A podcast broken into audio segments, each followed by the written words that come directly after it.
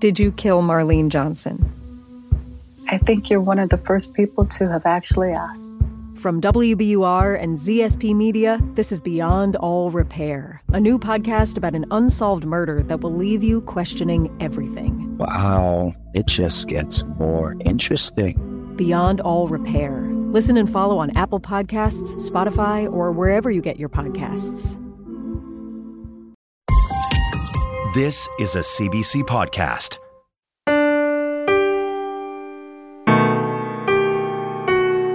I met him at a Halloween party. and I know it sounds corny as hell. But I remember he came into the party and I was standing with somebody and I said, I'm going to get that man. I just thought he was an extremely handsome man. Derek, just as soon as he walked in that door, he knocked my socks off. He really did. And uh, I got him. In the early 1970s, John Robertson met a man. His name was Derek Grant, and the two fell in love. Uh, he was an Englishman. He had enormous charm. We were culture vultures. We went to the opera, ballet sometimes. Most, most of your socializing was, was, was, was friends. Then he had his night out at the bar once a week, which was fun. You know, St. Charles on the Parkside, of course. I didn't know what he was up to. Ignorance is bliss. One Tuesday in 1979, Derek had been at the Parkside Tavern. I can remember being up with the cat, uh, the two of us looking out the window. I thought, you know, like it was three in the morning. I thought, what the hell's going on? And then five o'clock in the morning, the police arrived to tell me. And they took me down, I guess, to the hospital.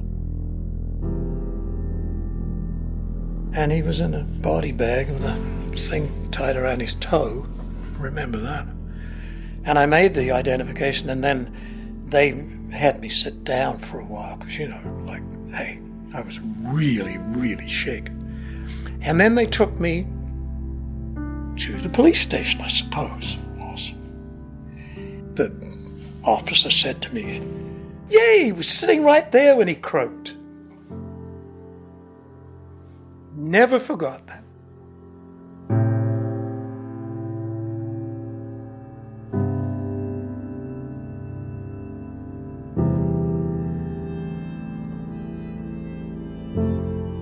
My name is Justin Ling. This is Uncover The Village.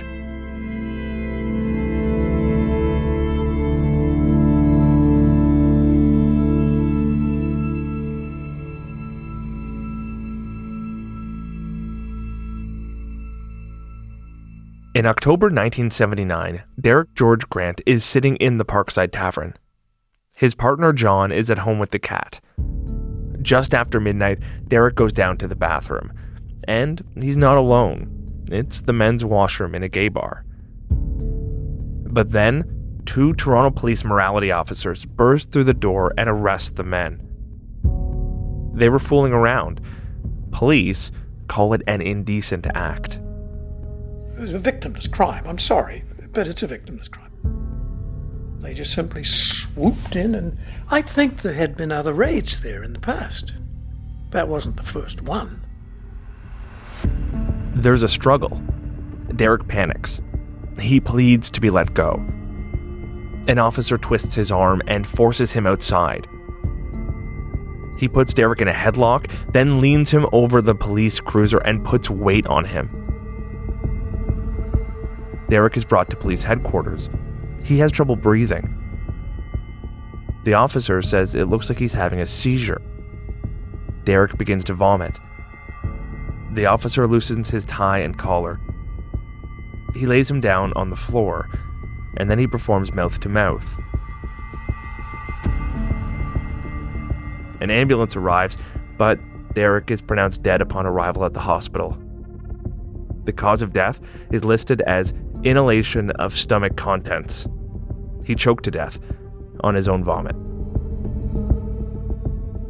I mean, when they say he choked to death on his own vomit, because sure he was scared after death by this.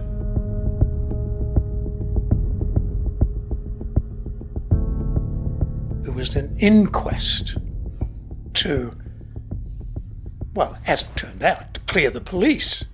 It was like he was on trial. Really. And I've got nothing against the police. I've never been in trouble with the police, so I don't have an axe to grind here. I just felt that was what was going on here. And his name was being dragged through the mud to clear them. He, he had died in police custody, and I think what they were trying to prove was that they had nothing to do with this. That's what I think they were trying to make it absolutely clear that the police had nothing to do with it except arresting him. The rest was his own fault.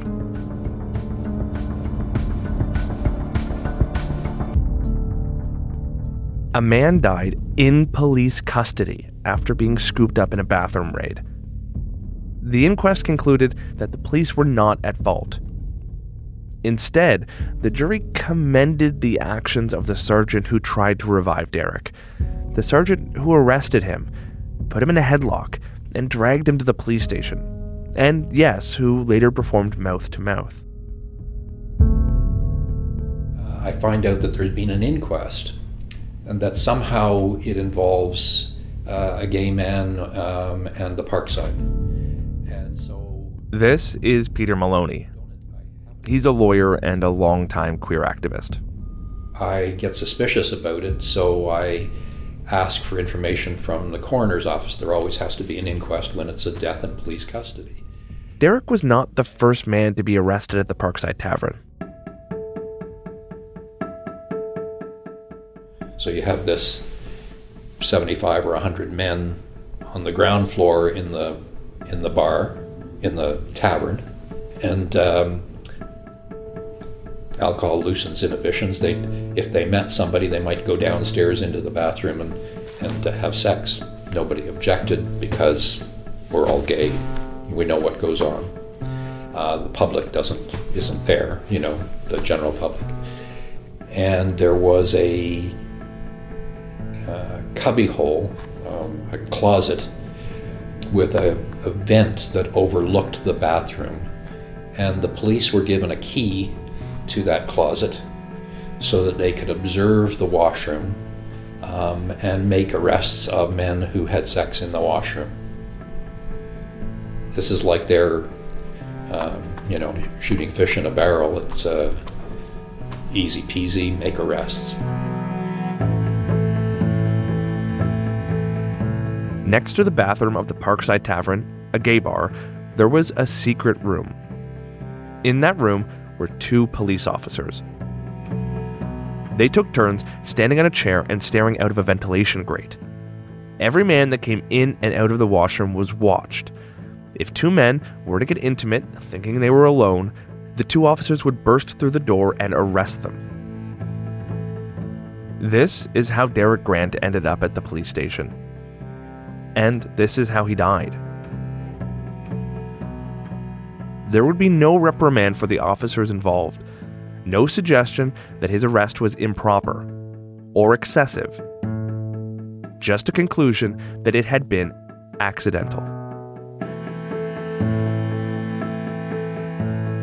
I decide that I'm going to close this operation down.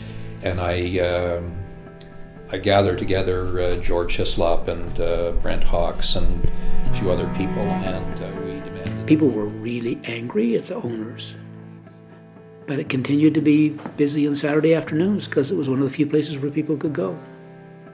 The, the amount that we fed into our own oppression. And uh, we demand an appointment with uh, Norm Bolter, who's got an office on the second floor of the St. Charles.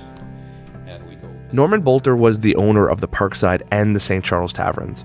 The one who said gay men shouldn't own their own establishments because they would get too emotionally involved. And here he is, letting police spring out of the shadows and arrest his own customers.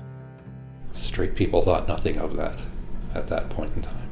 And we go visit him, and I say to him, You're going to change the locks on that closet, you're going to close off that grill, and you're not going to allow the police to use that anymore. And if you don't, I'm going to send a picket to the park parkside and I'm going to shut your business down. And so he complied.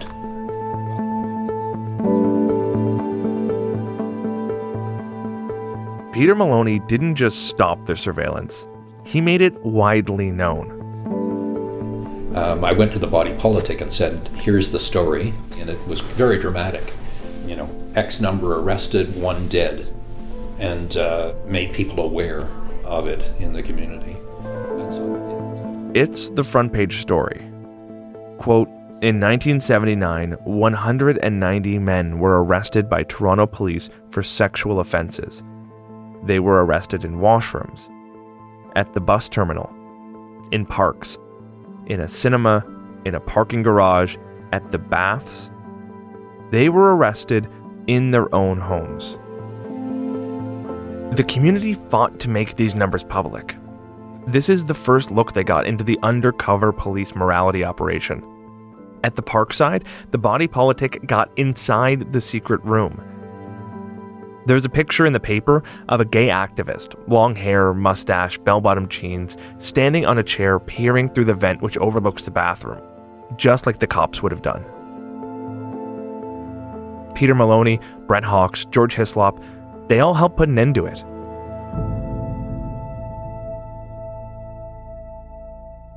But that wouldn't bring Derek back. This closure business, it, it, it doesn't do anything for me. No. He, he's, he's, he's dead, and nothing is going to bring that back. It's, it's awful. Well, I mean, I know 10 years isn't that long, but it is. When you're 36, it is. And I loved him to bits. I loved him like mad, and it was mutual. You're left with this gaping hole in your life. Derek's obituary absolutely breaks my heart. It reads simply, sadly missed by John. I think of him all the time. And I often think, God, that was young. But oh no, he's never left me. No, not for one moment.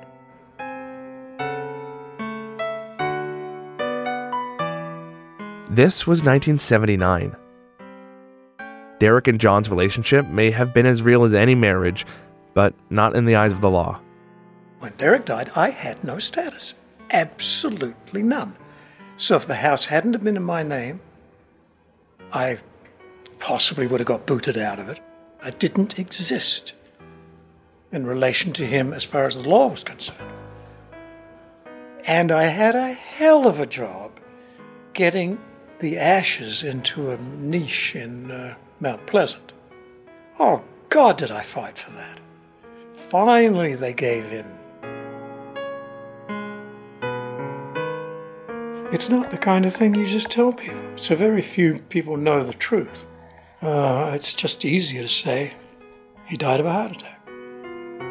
John had to go on without Derek. He managed to cover the mortgage on the house and he pursued his passion, classical music. He's now a successful composer. Has that ever worked into to your work? Yes. Two pieces. His initials were D G. If you know anything about music, D is the dominant of G. Dum dum. One just was written because I wanted to, and the other one is in memorial, DG, a piano piece.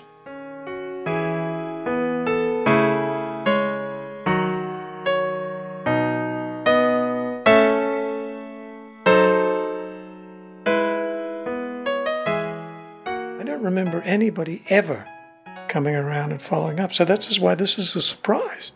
The fact that his memory is still alive somewhere, which I like. You know, I thought I was the only person left in the world. When I go, that's it. But It's nice to know somebody else remembers.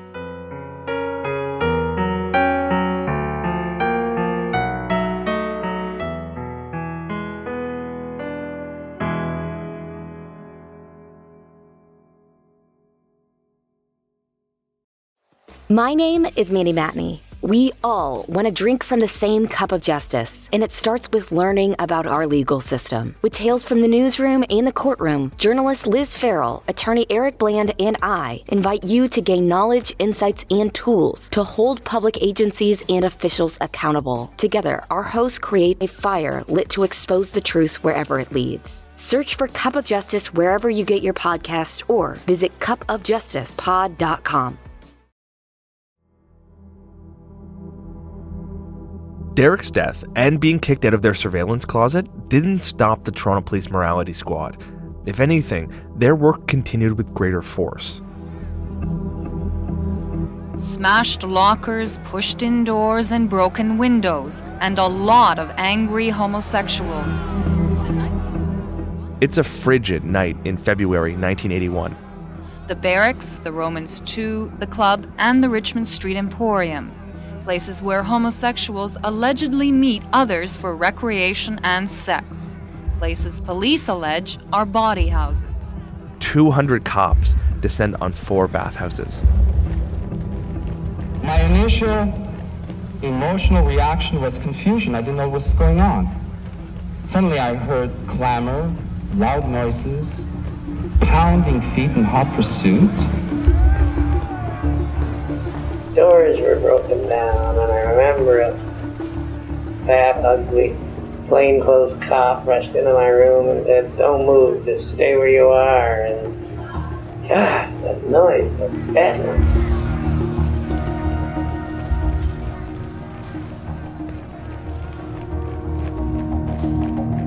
One of them grabbed me. I heard some sort of commotion out at the front foyer. I could see a bunch of people streaming now into the building. This man still had me in a body grip of some sort. I was struggling with him, and I then yelled out for somebody to call the police. It was then that somebody yelled back, We are the police. Reverend Brent Hawkes is there, outside. When people were hearing that friends were arrested or being arrested, it was like this can't be happening. You know, it, baths had been raided before, but there's not like kind of this mass. Like it just felt from all over the place in those few hours. And they were lined up in the shower area, and one of them heard the cops say, "I wish those showers were hooked up to gas instead of water." And his parents had survived the Holocaust. Being caught in between floors on the stairs by two very rough and burly individuals who told me, get in there. And here we were engulfed in terror. Doors were being smashed, glass was cracking, and we were silent. Our heads were lowered, and suddenly we, a frightening realization of being naked and being surrounded by raw power how hopeless the situation was and what despair came over us. I am the son of concentration camp victims. And I never knew what my parents went through till that night.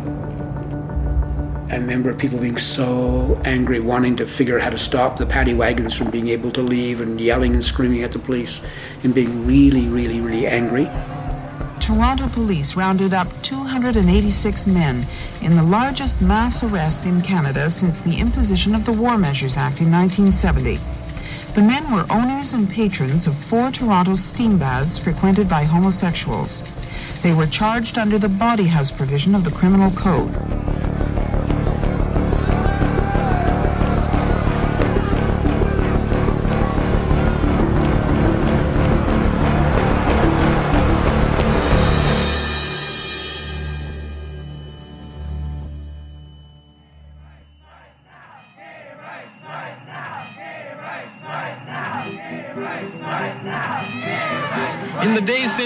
Since the bath raids, Toronto's homosexual community has taken to the streets. The backlash is swift and explosive. The night after the arrest, nearly 5,000 joined in a Yonge Street protest march. Peter Maloney is there. He had been a part owner of a bathhouse. I remember the organization, uh, the flyers going out to all the bars and baths. One of the nice things about the community at that point in time is that everybody fed off one another in terms of their anger.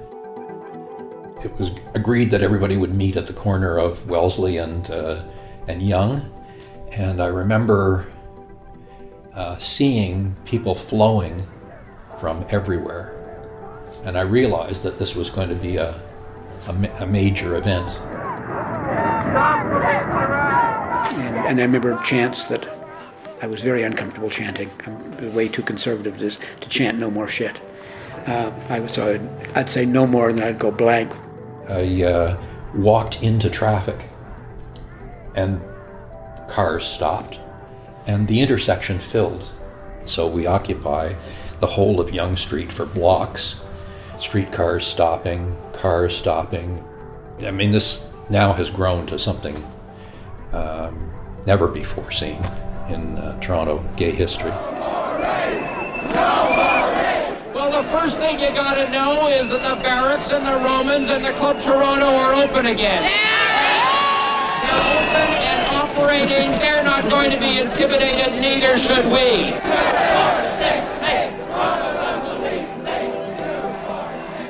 Then the reaction kept getting worse and worse and worse on both sides. The police kept getting more and more violent, and the gay community kept reacting more and more violently, setting fire to garbage cans and stuff.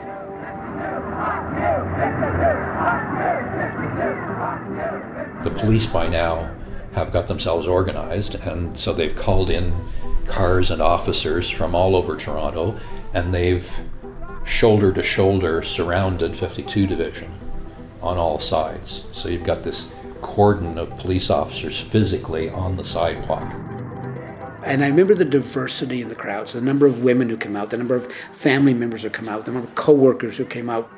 We um, were in a, a group in the front door of the legislature, and some people start trying to break the door down. And they um, came to protect the doors um, and started bashing people with the batons. I remember standing beside one guy and, and he whacked some guy over the head and the blood spurted onto me um, because I was standing next to him. And uh, I looked at this officer and he was just as shocked by what he had done as I was. I mean, he was, you know, he suddenly realized what he had what he had done, and you could just see it in his eyes. He was just horrified. No longer will we stand idly by while the politicians ignore us, the police abuse us, and the right wing lie about us. It was an unbelievably galvanized movement, and you had this sense of it was it, all of the all of the frustration of all of those years just spilling over. All of these years of being treated less than by society and by the police, and of having no rights, and of having people, you know, physically abused and emotionally abused, uh, that it was time to stand up.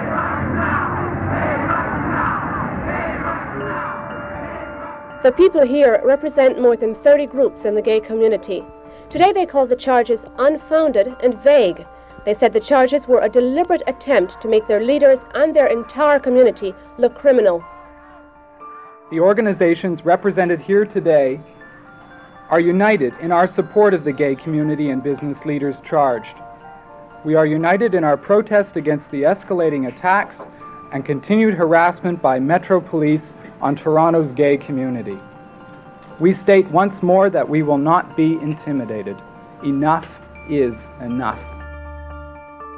Support for the arrested men comes from across the city. Somebody said to me, police have raided the bathhouses. And I said, what if they got against cleanliness? This is author Margaret Atwood. I would be very angry if I were taking a bath. and somebody thought they had the right to come and kick down my door. So I'm here really because uh, people think that they can beat up on supposedly powerless smaller groups because it's fun um, and because they think they can get away with it. Um, makes me angry, makes me sick. And I don't see why anybody in a society that calls itself a democracy should have to suffer from institutionalized contempt. The police chief, Jack Ackroyd, is confident his officers have done nothing wrong. Homosexuals can take people to their own private homes, to their own private apartments, and it's perfectly agreeable what they do as consenting adults in private. The charge here deals with the keeping of a common bawdy house. It's a place that's kept or occupied for the purpose of prostitution or the practice of acts of indecency. You know, I think that the gay community feel that they should have a right to run bawdy houses. Brent appears before the police board to demand an inquiry into the raids. Because of the brutal and Nazi like actions of some of the police force last Thursday and Friday, I am no longer able to pursue the moderate approach. Where are your priorities? People of Toronto need protection, not harassment. We ask, we tell you to get out of our clubs, get out of our homes, and get out of our bedrooms and get back to fighting the crime on the street. You may respond by saying, well, why don't you go lay a complaint? Well, why should we lay a complaint? We've seen in the past, and the black community have seen in the past, that when we go to lay a complaint, what usually happens is the complainant is charged with something, or their home is raided. George Hislop is there too. The night of Thursday, February the 5th, will go down in history in this city as a night of infamy. It is tragic that so much work has been destroyed by so few people. I want to ask the Commission have any of you gone down and seen what happened down there? No. Despite a push from city councilors and the Civil Liberties Union, the government refuses to hold an inquiry. That is a breaking point for Brent. That's when I made the decision on the hunger strike to demand an investigation into the police. It was a real spiritual thing for me. It was, um, I just felt led, but I would use language by God uh, to do that.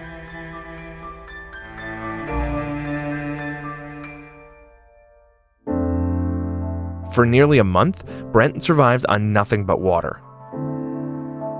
This evening, Brent Hawkes held his last communion service on the steps of the provincial legislature. He's been meeting with members of his church and other supporters this way every evening since he began his hunger strike 26 days ago. I was getting weaker and weaker and weaker um, and dizzy. The congregation put a cot in my office for me so that they would have people stay overnight and stay with me just to make sure I was okay. Uh, because I was, uh, you know, getting, I lost 35 pounds in 25 days because uh, I was just drinking water only and nothing else. I didn't have an exit strategy. You know, I didn't, I never thought about it.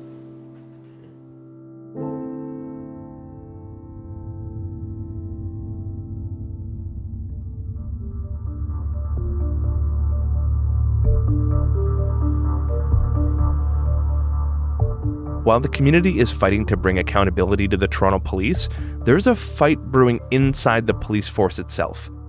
This obsession, this campaign by the morality and intelligence bureaus, it's not only damaging community police relations, it's derailing homicide investigations. Now, the story that I heard from from my re- other reporter friends was that it was largely a case of bureaucratic silos. Robin Rowland, the young journalist whose friends were worried about a mad stabber, is hanging around those crime reporters, and they're speaking to the detectives who still have all of those unsolved murders on their desks. Homicide, at least some people in homicide, were trying to reach out to the gay community, and Morality Squad wanted to shut down the bathhouses.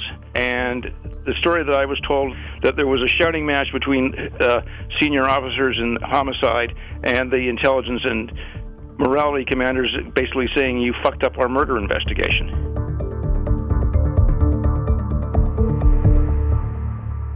Even as there are killers loose on the street, the morality squad has declared war on the gay village. But the raids, they have an unintended consequence. They push the gay community out into the public eye, and they are pissed. And this was an attempt, a very blatant attempt to shove us back into the closet. I'm sorry, we were out. We're not going back. This is Dennis Findlay. He got involved in the organizing after the bathhouse raids. Um, immediately after the 1981 bathhouse raids, there was an upsurge in uh, queer bashing, where people would be walking around in the downtown core and going to bars, going to restaurants, going to clubs, and uh, a bunch of uh, a carload of white men, more normally, would arrive and then jump out of the car and beat this person up. And the community was uh, beginning to become very disturbed by this increased level of violence. This fear, it isn't new. But until now, the community had been demanding the cops bring security to the village. It's clear that wouldn't happen. The raids only confirmed that. So Dennis Findlay and others come up with an idea. Now, at the time, myself and a number of other people had actually been participating in self defense classes. And so some of us started to talk. Uh, what we should be doing is we should be actually patrolling the streets because the cops aren't going to do it for us. So that's what we did. We um, sent out a notice basically saying we are going to set up this gay street patrol. We will train you in self defense. We will give you courses in first aid. Uh, we will teach you the law, give you some lessons in the law. Now, I have to be honest and say we never actually intervened in any particular incident.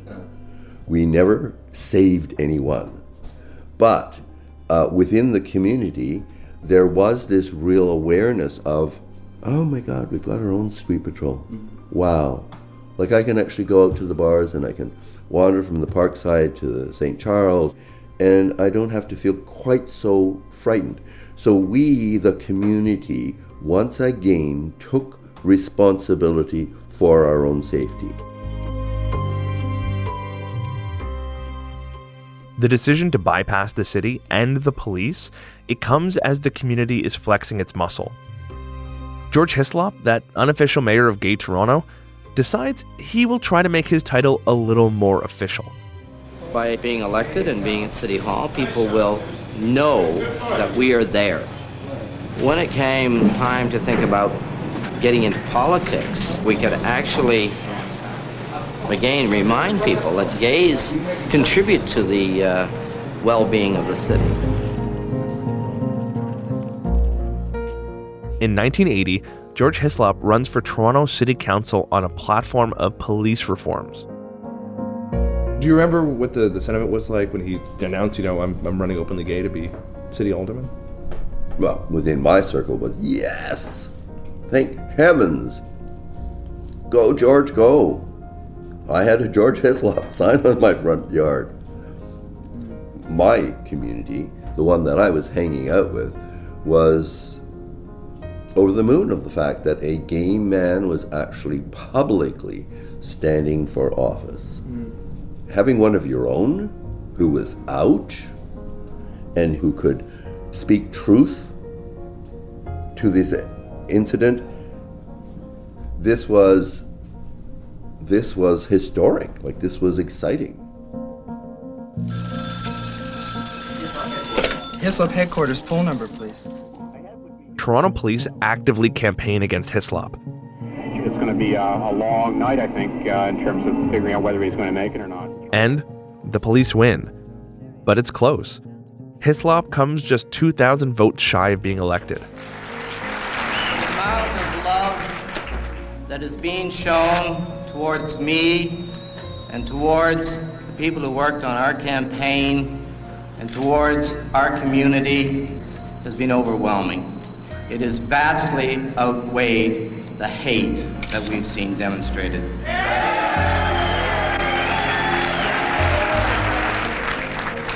Finally, I'd like to thank the person who loves me and who I love very much, Ron Shearer.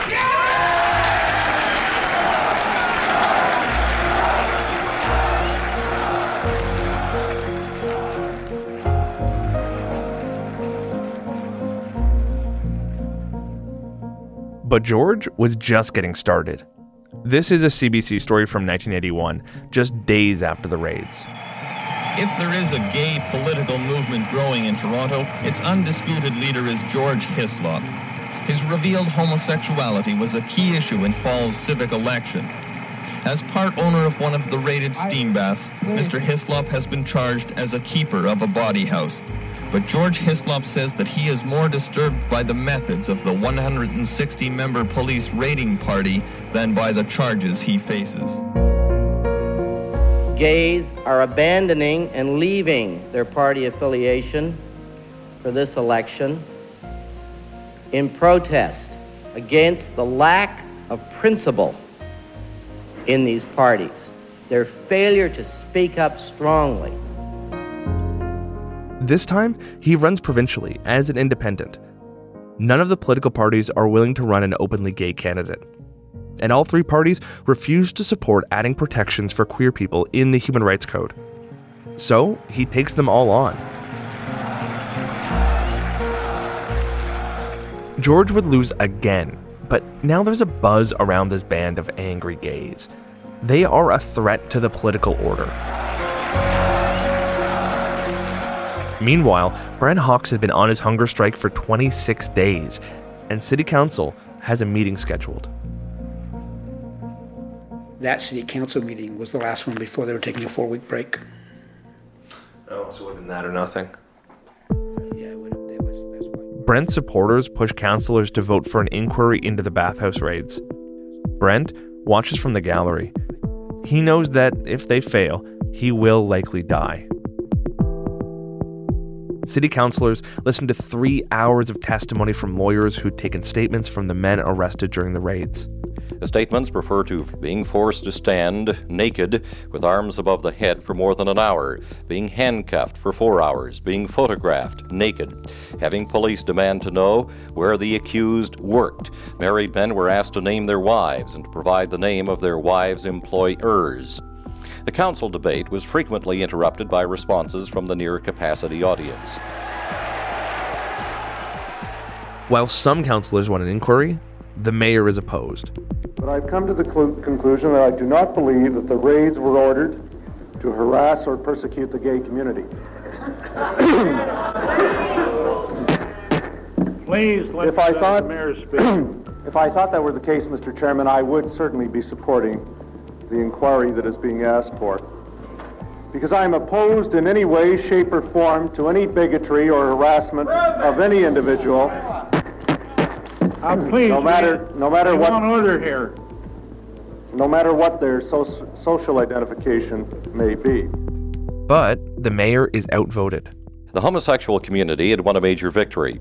Toronto City Council had voted 11 to 9 to request an independent public inquiry into the police raids on the four Toronto steam baths. The vote was taken after nearly three hours of speeches. And the motion, you know, was a good motion, so I said yes. We get our report before an impartial uh, person. Uh, so the objectives of the hunger strike were clearly uh, met in that sense.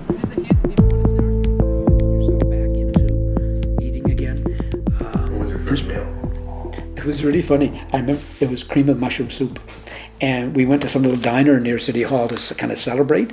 I honestly can say I'd never really. Um, we didn't eat mushrooms a lot when I was a kid growing up in New Brunswick, but I never noticed the flavor. But that night it tasted so good, and I, I could I always believe that that was the first time I ever really tasted mushrooms, mushroom soup. Yes. The community, in the end, doesn't get a public inquiry. They get a study. Toronto City Hall commissions Arnold Bruner, a former journalist who is attending law school, to do a study into community police relations. It's called Out of the Closet.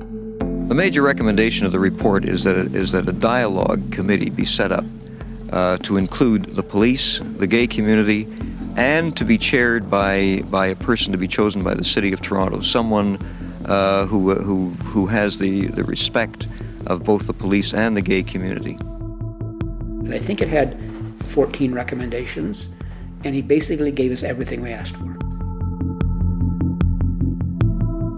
In his report, Bruner calls out Toronto police priorities. He notes that the morality and intelligence bureaus have way more money and staff than the entire investigative unit, which includes homicide. More than $1.5 million more. In other words, police are dedicating way more resources to arresting men cruising in bathrooms than to catching killers roaming the streets. The report also calls on police to recognize the legitimacy of the gay community and, basically, to stop criminalizing consensual sex.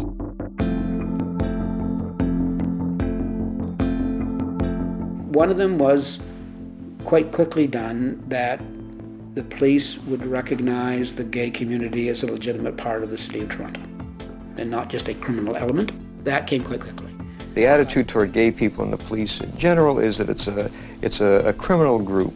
That may sound a bit strong, but in fact, whenever there is a gathering of gay people, the police feel that they have to be there. And when you ask for an explanation as to why they have to be there, um, the softest uh, explanation I heard was that, well, they attract crime. The recommendations include adding basic human rights protections, expanding police training, and hiring community liaisons. It also recommends ending the surveillance and arrests in bathrooms and public parks. Common sense things. But, you know, if, if you're in, if you want to get involved in police reform, you got to be in it for the long haul because you don't get big wins fast. It takes a long time to change that institution. It's such a militaristic institution that's, that's been above public scrutiny for so long. It's really, really hard work getting change. And so it took like 30, 40 years before we got all the recommendations implemented. The report is about community police relations, but it's also about language. Bruner takes issue with one term in particular homosexual murder. He says it associates the gay community with crime. Meanwhile, hundreds of men are appearing in court for charges of committing an indecent act in a bathhouse. I attended somewhere in the neighborhood of 92, 93 or 4% of the trials, all the trials of the 300 men arrested in the bathhouse raids. Like this man. Well, I'm beginning to learn what fear is about. The funny thing about it was at first I believed them. I believed that I was doing something wrong, that I was maybe at fault for being what I am. I believe now that when I get the chance to be, I will become more active and, if need be, a militant about it. But at present, I can't be because it would endanger my case. The activists defending the men arrested in the bathhouse raids called themselves the Right to Privacy Committee. Dennis Findlay was one of the organizers. And then at a certain point, people started arriving who didn't have lawyers, and I was like freaked out that they didn't have a lawyer. Yeah. And so I then literally called one of the lawyers and said, um, What do I do? And, she and that lawyer tells Dennis, Represent them yourself. So that's what I did. I went into the halls the next day, called up John Doe, and when John Doe uh, showed up, uh, I said, I'm Dennis Findlay, I'm with the Right to Privacy Committee, I am not a lawyer. If you're willing to let me look after your case, I will help you through it. And they went, Oh my God, thank you. So I walked in, and then I proceeded to, you know, like I, I wasn't a lawyer, but I defended 12 people and I got all 12 people off. Yeah. Meanwhile, Peter Maloney is pursuing a career that puts him in a perfect position to defend himself, as well as everyone else who was arrested. I was the first openly gay lawyer in Toronto. Um, I wanted to set up a general practice, um, but I immediately, almost immediately, became a criminal lawyer. Between the police calling up their employers and newspapers publishing their names, many men have their lives ruined overnight. A man came into my office at one point in time and this man had been charged in the 1950s. He asked a man on the street who he thought was gay to have sex with him. His name had been published in the newspaper. Um, he lost his family, lost his job, uh, and he came to me because he'd been charged again with the bathhouses, and he thought that his whole life was going to blow up again. And he was, he, this was a man in his 60s who was just shaking. I mean, he, he got to my office and his physically, his whole body was shaking. So there were just so many stories like that. What happens when you raid bathhouses? People go into the parks and the washrooms as substitutes. So then arrests occur in those places. Uh, the action gets displaced, so people get charged with uh, commission of indecent acts. Um, and so they come to me.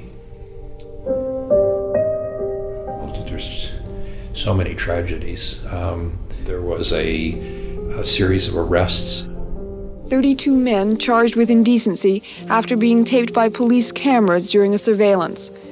It happened at the public washrooms at this shopping mall in St. Catharines. Uh, this man uh, was summoned to appear in court. One of the men who'd been charged kissed his family goodbye Saturday afternoon, got into his car, and drove off. He had a wife and kids. A businessman and father, he'd been a coach at the local soccer club. He taught Sunday school. The newspaper said he was well liked by his neighbors and the people he worked with. And uh, he, he drove his car out to the 401. When he got out of town, he doused his car with gasoline and ignited it.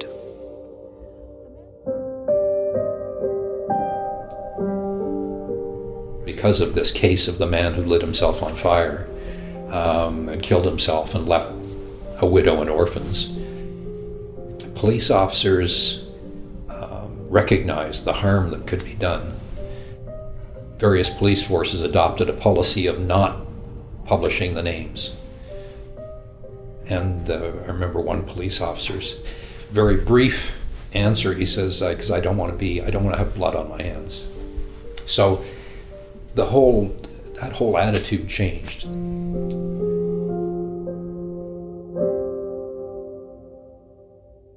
For those men who fight the bathhouse charges, they discover something surprising. The courts don't see them as criminals. It was almost like there was an unspoken conspiracy between the judiciary and the police officers to find ways in order not to have these people uh, found guilty.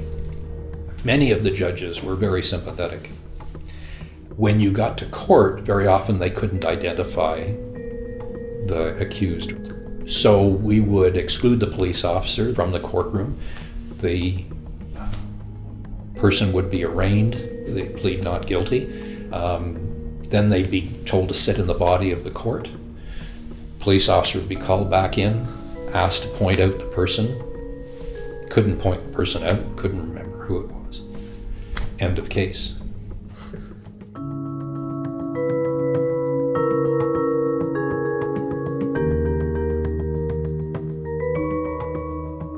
Of the nearly 300 men charged, close to 90% have their cases thrown out.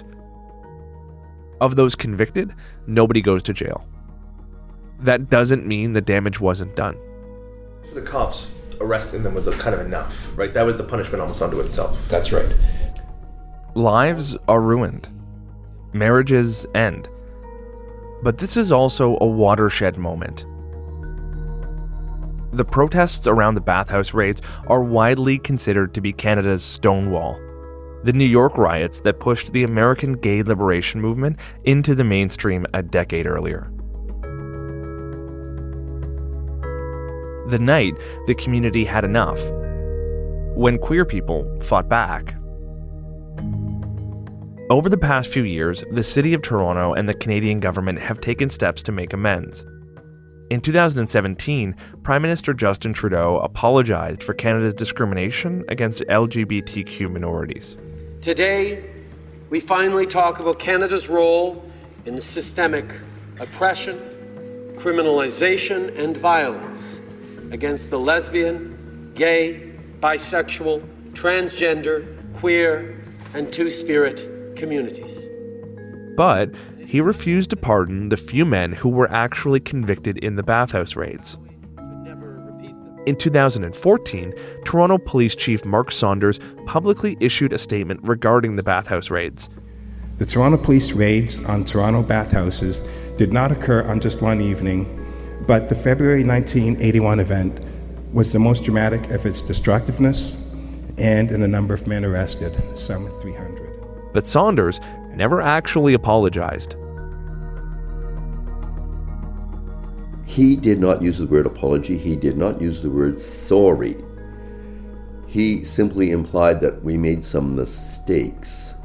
If you're seriously apologizing, you pull out the words apology and you say, I am sorry.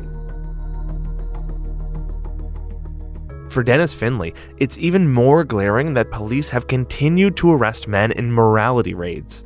Marie Curtis Park is a direct parallel.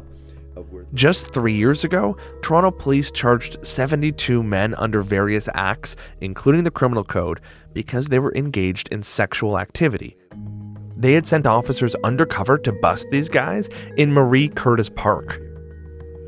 So there's a way in which the police could actually conduct themselves, which would illustrate to the world around them that in fact there is a change in policies and practices and procedures. Mm. The charges were eventually withdrawn. And yet, police were patrolling parks to arrest guys for cruising, even as men continued to disappear from the village. It all feels familiar. What's changed between the 70s and 2019? What's, what's changed? Nothing. And we've gone through a lot of history. The cops have gay, lesbian, trans people within their community.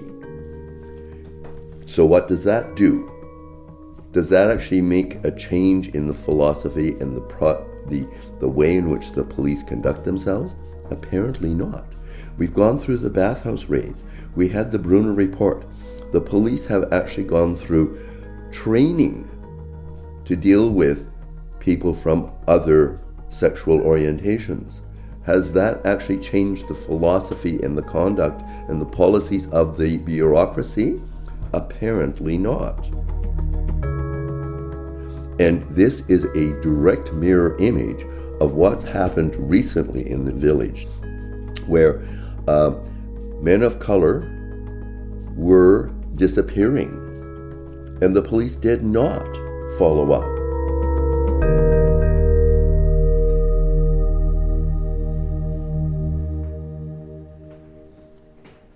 It's January 2019, one year after Bruce MacArthur's arrest. I'm sitting at my desk when I get a news release from the Toronto Police Service. It says that Bruce MacArthur is scheduled to appear in court shortly before 9:30 the next morning. There is a significant development in the case.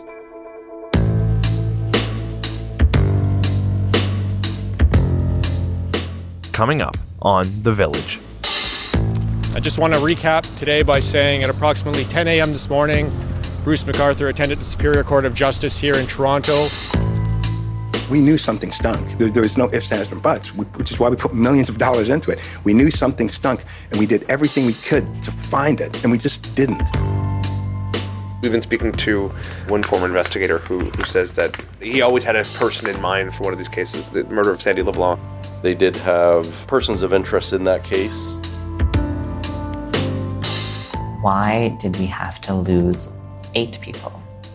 Where did the police mess up royally?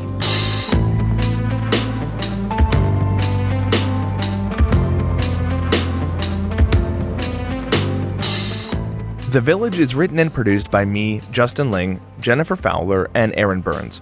Cecil Fernandez and Mitch Stewart are our audio producers, and Sarah Clayton is our digital producer. Additional production on this episode by David McDougall. Audio from track 2, Enough is Enough, is provided courtesy of Xtra. Thank you to John Robertson for the use of his music. Tanya Springer is the senior producer of CBC Podcasts, and our executive producer is Arif Noorani. For a look at some of the defining images of the gay rights liberation movement, visit our website at cbc.ca/uncover or find CBC Podcasts on Twitter and Facebook.